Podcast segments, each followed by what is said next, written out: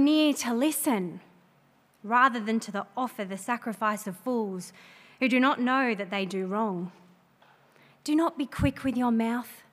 Do not be hasty in your heart to utter anything before God. God is in heaven, and you are on earth. So let your words be few. As a dream comes when there are many cares, so the speech of a fool when there are many words. When you make a vow to God, do not delay in fulfilling it. He has no pleasure in fools, so fulfill your vow. It is better not to vow than to make a vow and not fulfill it. Do not let your mouth lead you into sin, and do not protest to the temple messenger, Oh, my vow was a mistake. Why should God be angry at what you say and destroy the work of your hands? Much dreaming and many words are meaningless. Therefore, stand in awe of God.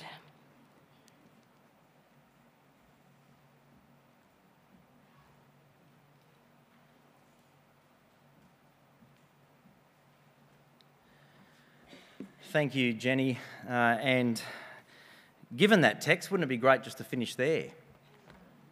Um, but I have a few more words to say, including why we have a few more words to say. So, um, Jenny, just uh, taking this moment and opportunity to, um, to acknowledge uh, your ministry with us as well um, over these last several years. And we know that part of that's been, uh, on top of everything else that you do, uh, studying uh, to do an MDiv and uh, we understand that that has completed. You've actually finally finished that. So, would you congratulate Jenny? Uh, not only has she completed it, and um, this is, you've probably heard it from Nathaniel because he, he, he brags a lot uh, and has every right to. Um, but not only has she finished it, she's also done exceedingly well to the point that um, she's actually been invited back to participate in or to actually lead some of the lectures in a couple of the Old Testament um, subject matter. So, Psalms, for example, uh, our Old Testament, well, Morling College's, I'm not there, I haven't been there for years. Morling College's Old Testament lecturers invited Jenny back uh, to come and do some of the things she's actually done here at our church with the Psalms as part of their their exploration together.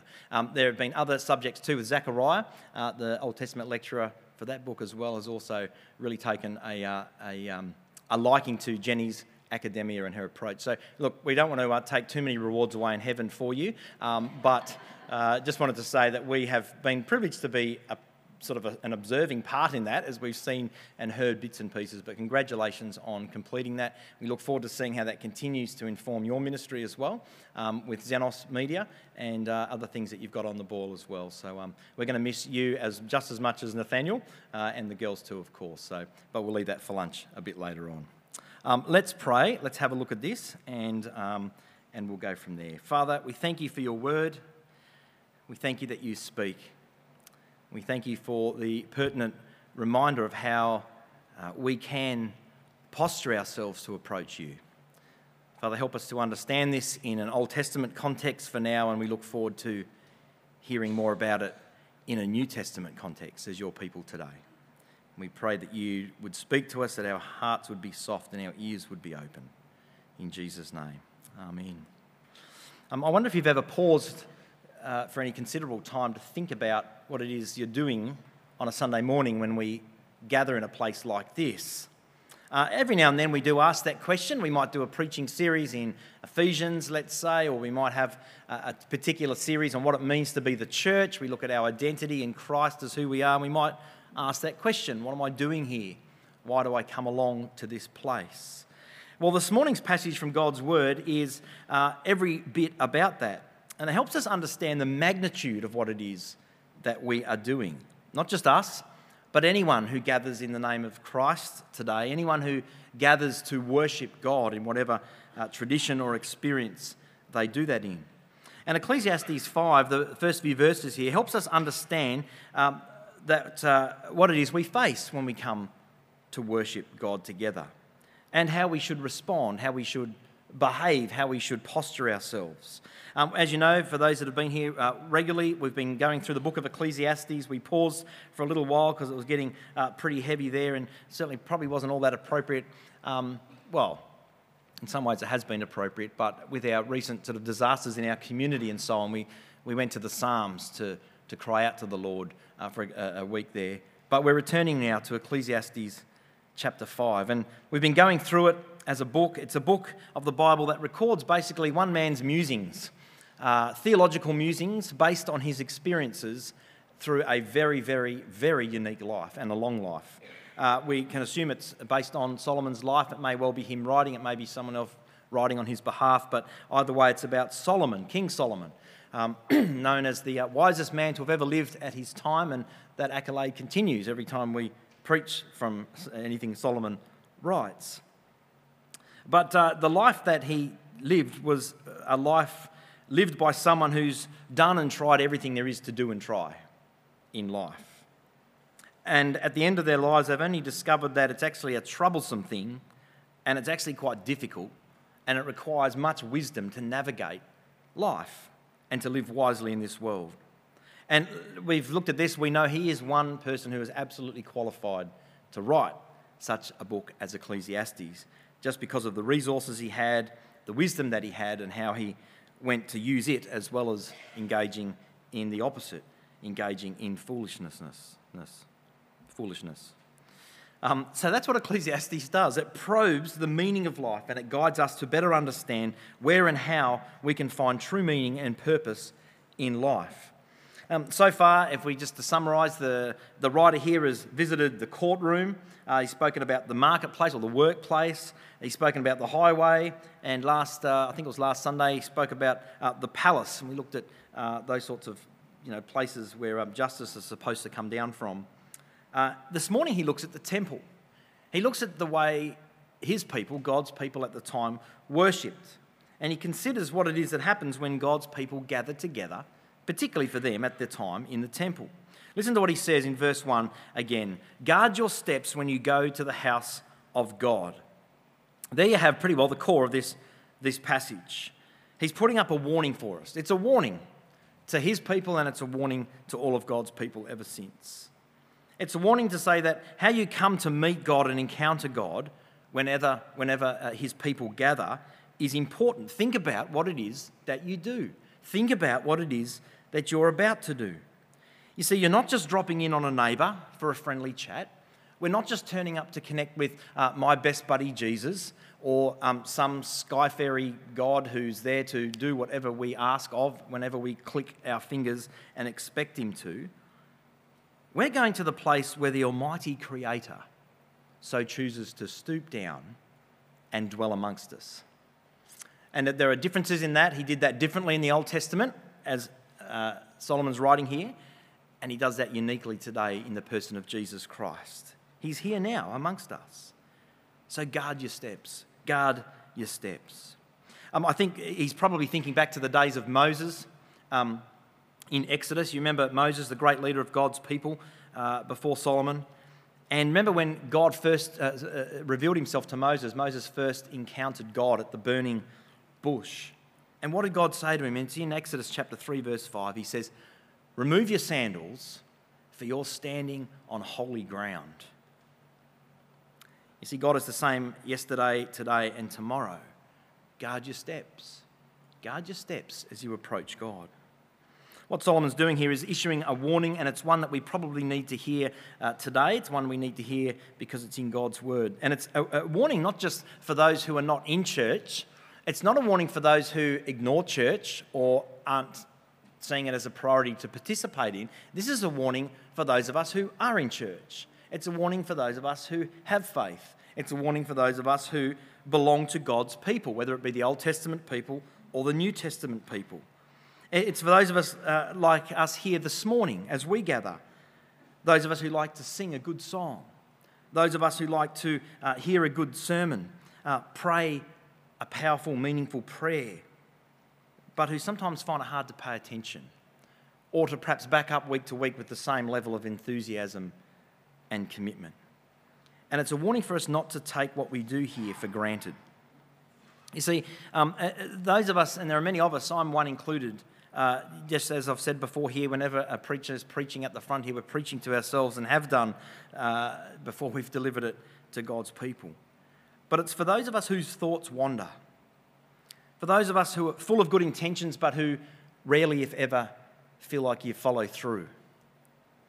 It's for those of us um, who, uh, who come to church perhaps half awake. Perhaps we stumble our way through our worship times and then we stumble out again. And to be honest, we're kind of a bit unsure as to why we're a part of it and what it's all about. And this is what the warning from Ecclesiastes is for us.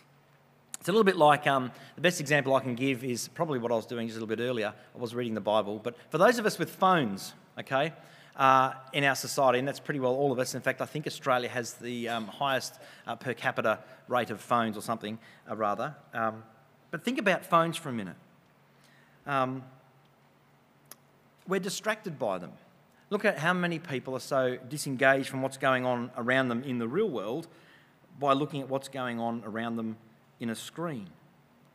And there are a whole lot of accidents happening. There's some funny ones. If you ever looked on YouTube, you'll see some uh, funny things. Um, they're not the fatal ones, obviously, but uh, ones where people have, you know, walked into a fountain or walked straight into a pole or something because they've, they're just walking along completely disengaged and oblivious uh, to the world around them. I know that um, the Sydney City Council are having um, troubles and delays and cautions around uh, opening up and operating the trams that they've installed. And the reason isn't because of budget constraints or because there's not enough power or because someone got the gauge of the tracks wrong. It's actually because they're still trying to work through the potential disaster for pedestrians in the Sydney CBD. These things are electric. You won't hear them coming. And the roads, they're, they're, flat. You cross the road, you've got to go across two lanes of not only vehicles, but of these silent trams as well. And they're worried.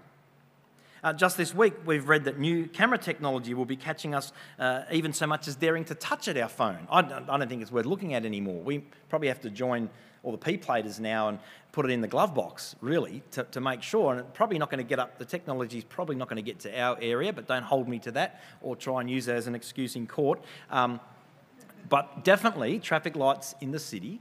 Um, they've got extra cameras or lasers or something that are going to be able to pick up people going anywhere near the vicinity of touching their phones, even mounted phones.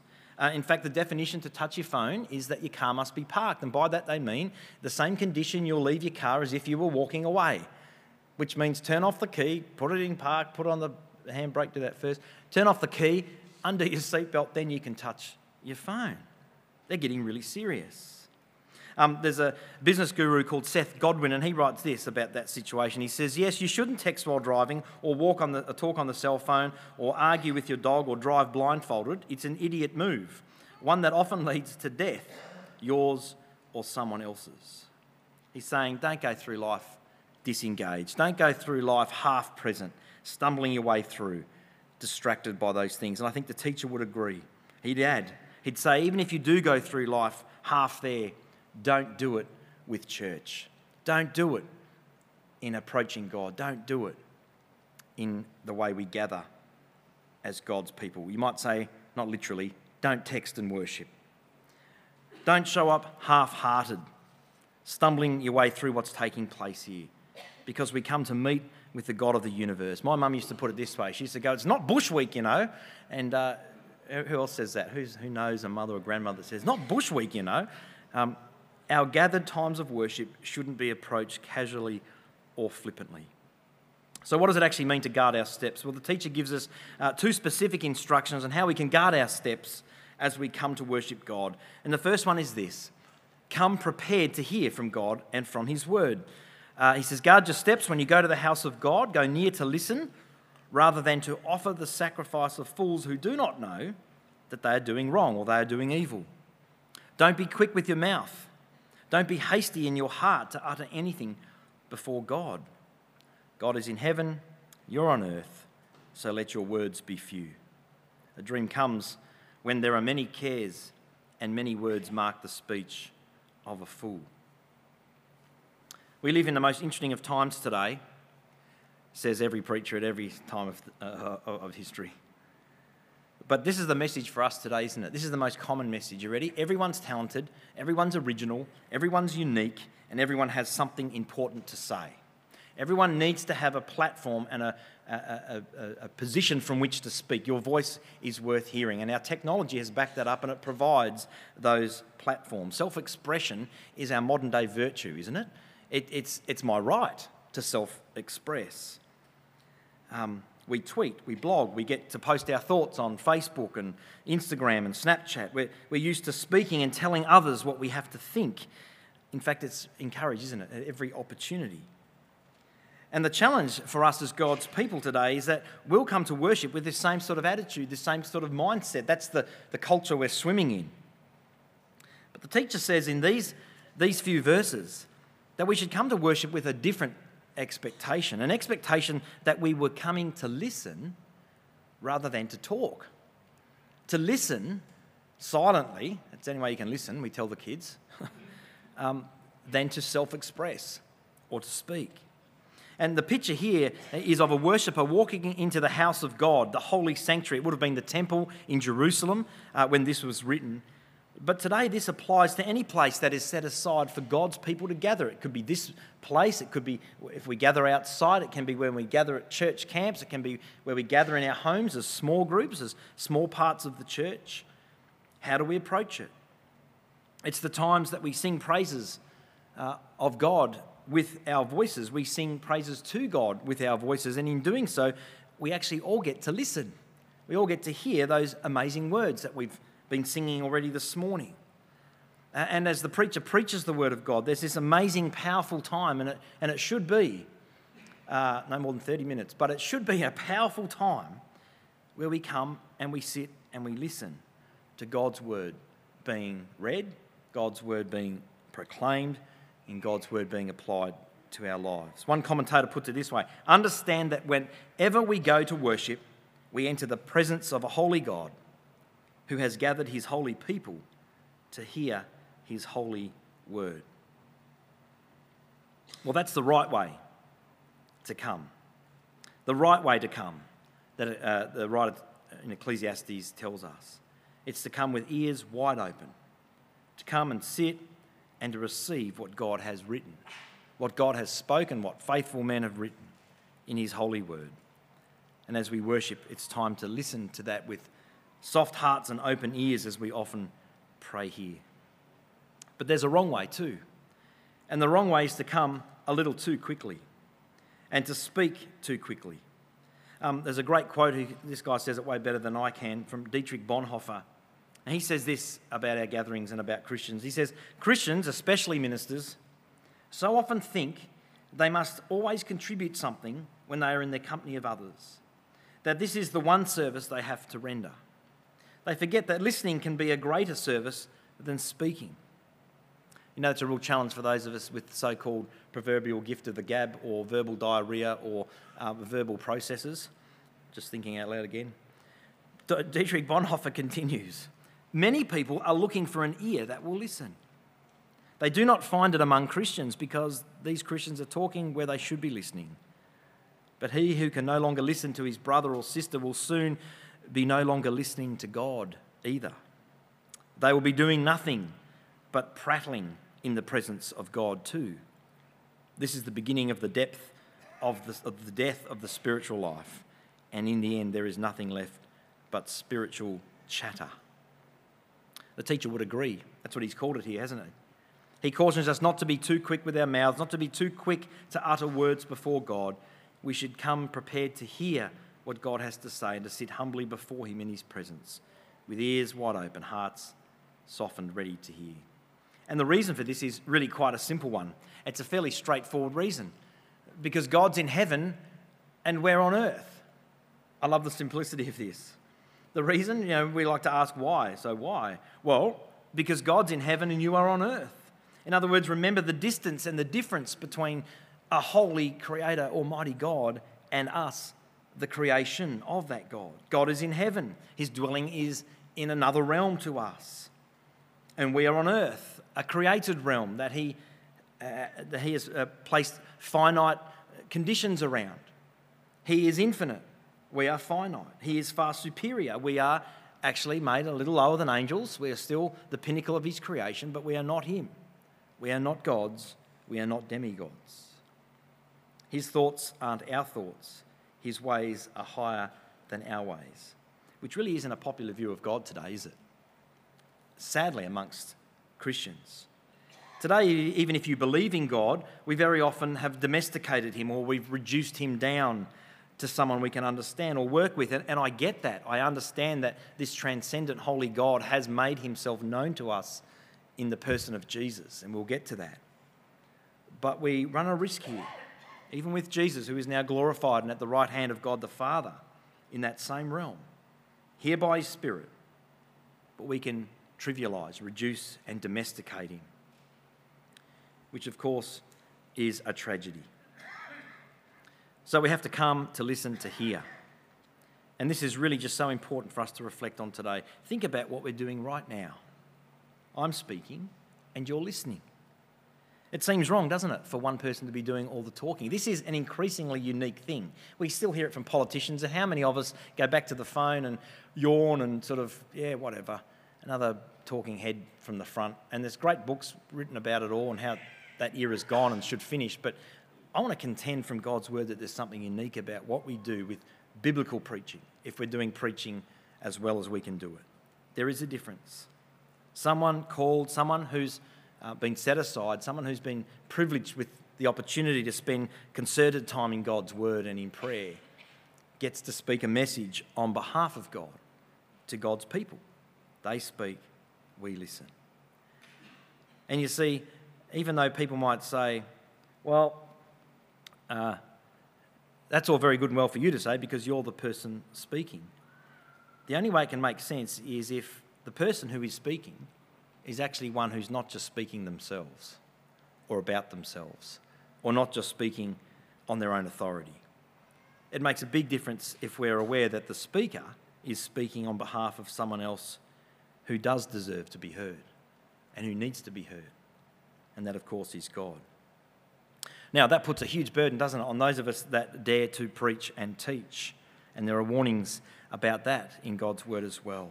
It puts a heavy burden on the task of preaching, particularly if we take it seriously. And there are so much, there is so much encouragement today to not take it as seriously as we have. You know, to say, hey, listen, I don't get it. I don't want to have to sit through 30 minutes. Can I encourage you, please? Recalibrate what preaching is and I can assure you, as one preacher here, we do our best with God's help to try and make that uh, a, a, a, holy and uh, worshipful experience for us as God's as God's people. We don't always get it right, particularly those of us that are a little bit more people orientated uh, and those that go off script and um, throw away with uh, one liners here and there, and you know that well of me. Um, and I know people say that's great, it makes, makes you real, and I get that. But I would much prefer that we got what we were doing when we're preaching is hearing from God, hearing what God has to say through His Word. Come prepared to hear from God. Come to prepared to hear from His Word. Well, how else might we guard our steps as we come together? Secondly, we've got to do what we say. Uh, verses 4 to 6 When you make a vow to God, do not delay to fulfill it. He has no pleasure in fools. Fulfill your vow. It is better, in fact, not to make a vow than to make one and not fulfill it. I love the way Jenny put a tone on that. Uh, it's, it's true. Do not let your mouth lead you into sin, and do not protest to the temple messenger. We'll get to this bit. My vow was a mistake. Why should God be angry at what you say and destroy the work of your hands? You know, in the Old Testament times, people made vows to God a lot. It's what you did. Um, in probably, uh, you know, last century, halfway through last century, people were still often making big vows uh, to God. The problem is that it's actually much easier to make a vow than to keep it. Do you know what that's like? How many times have you made promises to the kids and then you're later at night beating yourself up because you didn't follow through or they politely remind you uh, 10 years later um, or whatever the case may be? It's very easy to promise something in the moment, it's much harder to follow through. The Bible is very clear that when we make a vow to God, we're required to keep it. In fact, it's much better to not even make a vow to begin with. You're better off saying nothing, making no vow, than making one and not following through. And this is grounded in in God's people, in, in, in, who they are. This, is, this comes right from the beginning of their teachings when they were understanding who God was that had called them and formed them as his people. Deuteronomy chapter 23 says specifically, If you make a vow to the Lord your God, you shall not delay fulfilling it, for the Lord your God will surely require it of you and you will be guilty of sin. But if you refrain from vowing, you will not be guilty of sin.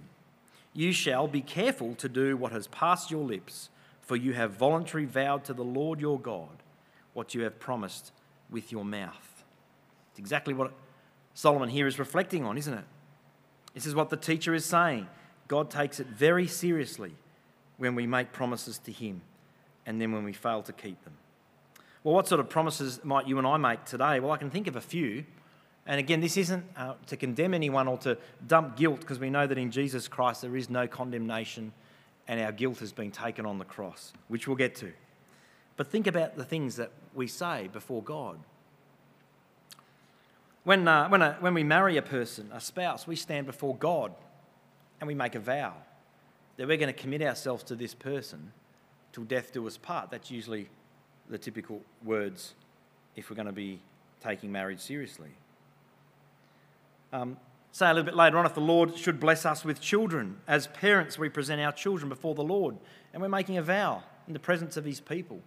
And we're saying, Thank you for the gift of this child. And I make a commitment, a vow, to raise this child as best I can with God's help in the way of Jesus. These are the words we use, so that one day they may come to make a decision and a choice themselves to follow Him as Lord and Saviour. That's a commitment as parents that we're making to God. And when we choose to become a Christian, if you wind the relationship back to the beginning, when it is that we uh, choose to become a Christian, we make a commitment, don't we, to trust Jesus as our Lord and as our Saviour, acknowledging the Spirit's help to do that. When we gather to worship, to sing songs of praise to God, you know, often the words in them will be commitments and vows that we make to God. This is why we need to be careful about the words in the songs that we sing. And there has been decades or particular eras, or eras, one might say, uh, eras in the, the the, the, worship, I won't call it the worship industry, but you know what I mean, uh, the supply of worship music for God's people, where there were some very, very vow orientated words in the music. You know, I know we sing some of them, I, I didn't make a list here because we may condemn ourselves, but some of the, the extremities of the vows that we're singing, is it any wonder not everyone readily engages in worship of those sorts of songs? It's better not to make a vow than to not follow through with it. Not a mite I will withhold. Um, you know, I will stand till the end. Really? Not there yet.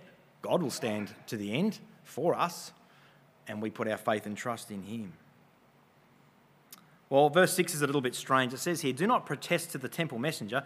My vow was a mistake. What's going on there? Well, it seems the teacher is reflecting on uh, uh, the vow that people made to pay a certain sum to the temple treasury which is different to what we do as offering, by the way. When they failed to come through on that, the priest or some other messenger would come and visit them to remind them of their vow. I know some church traditions have done that. You make a commitment, and then the elders will come around and follow you up uh, if you haven't actually followed through on that. We don't do that here. Um, but people might say to the messenger as he turns up, Oh, I, I, no, it was a mistake. Sorry, I made a, didn't mean that. It was one less zero or uh, two less zeros or something. Um, the teacher says that God isn't fooled by those sorts of things, and God doesn't, he doesn't take that well. It goes on, why should God be angry at your voice and destroy the work of your hands just because you keep reneging on a vow that you made? The message here, of course, is to take seriously the commitments we make to God, and if making them, then be sure to follow through. So think carefully before you do. Guard your steps when you go into the house of God. Listen to his word. Make sure you keep the promises you make before Him. May we not be flippant or false in our worship. And all of this is capped off in verse 7 of our passage. Much dreaming and many words are meaningless. Therefore, fear God. Therefore, fear God. When it comes to our worship, instead of multiplying words, simply fear Him. And fear, by the way, as we've said this before, isn't cowering uh, in terror as some petrified child before an angry parent. It's recognizing that God is God and that we're not. And that we enter into his presence with some respect, some reverence, some awe of who he is. So guard your steps. Guard your steps. It's an attitude of the heart, isn't it, in how we approach God. There's this great quote uh, from C.S. Lewis, and maybe some of your minds have already gone there in the story of Narnia, where the children um, are in Narnia and they learn about Aslan the lion. They hear about it from Mr. and Mrs. Beaver. And uh, the quote goes like this uh, Mr. Beaver's explaining it Aslan is a lion, the lion. He's the great lion. Oh, says Susan. I'd thought he was a man. Is he quite safe? I feel rather nervous about meeting a lion. Safe? says Mr. Beaver. Who said anything about safe? Of course, he isn't safe, but he is good. He's the king, I tell you. This is our God. Hardly safe, but thoroughly and utterly good. We cling to the king in fear, but much, uh, uh but fear in terms of being scared is not, is not what that's about. Well, what's our response? I want to suggest there's a couple of ways that we need to respond, and there may be other ways the Lord lays on your heart as well. I think we really need a, a fresh reverence for God, don't we? Or just at some point, at some stage, in recalibrating how we think about our gathered times, about coming to get our gathered times. I know this is a challenge for any of us on a Sunday morning, particularly today. You know, it's an even bigger challenge with our church at Five Crew, I think, than any church that meets at the end on a Sunday or towards the end of a Sunday. It really does feel like the last thing of the week before a new week starts, doesn't it? Have you ever noticed that? I'm perhaps reflecting on my own heart uh, with night services over the years and, and how I, I sleep. A lot, a lot, of times, oh, just, oh, I'll just come, oh, I'm going, to go to church for an hour. Oh, got Monday tomorrow, you know? Okay, maybe it's just me. Um, and now you're laughing at me. Um, but, uh, but, but you get that. We, we, need to, we need a new reverence, a new understanding of what it is we're doing when we come together, a new sense of awe for what takes place here as we gather. We need to raise the stakes. The second thing we need to do is ground our confidence. And here's the good news into all of this. This is the difference between the Old Testament people of God and us today under the new covenant, under the new covenant established in his blood. This is the difference between us as Christian people. You see, the Old Testament people couldn't even dream of approaching God in any way. In fact, going back again to when Moses led them, they came to a mountain upon which God came down. It's where Moses was to receive the law of God. And it became a holy mountain. And God gave them these clear sets of instructions and boundaries as to what they could and could not do in, on, or near this mountain. God told them to stay away from it. And Moses himself was invited up, but he trembled in fear before God.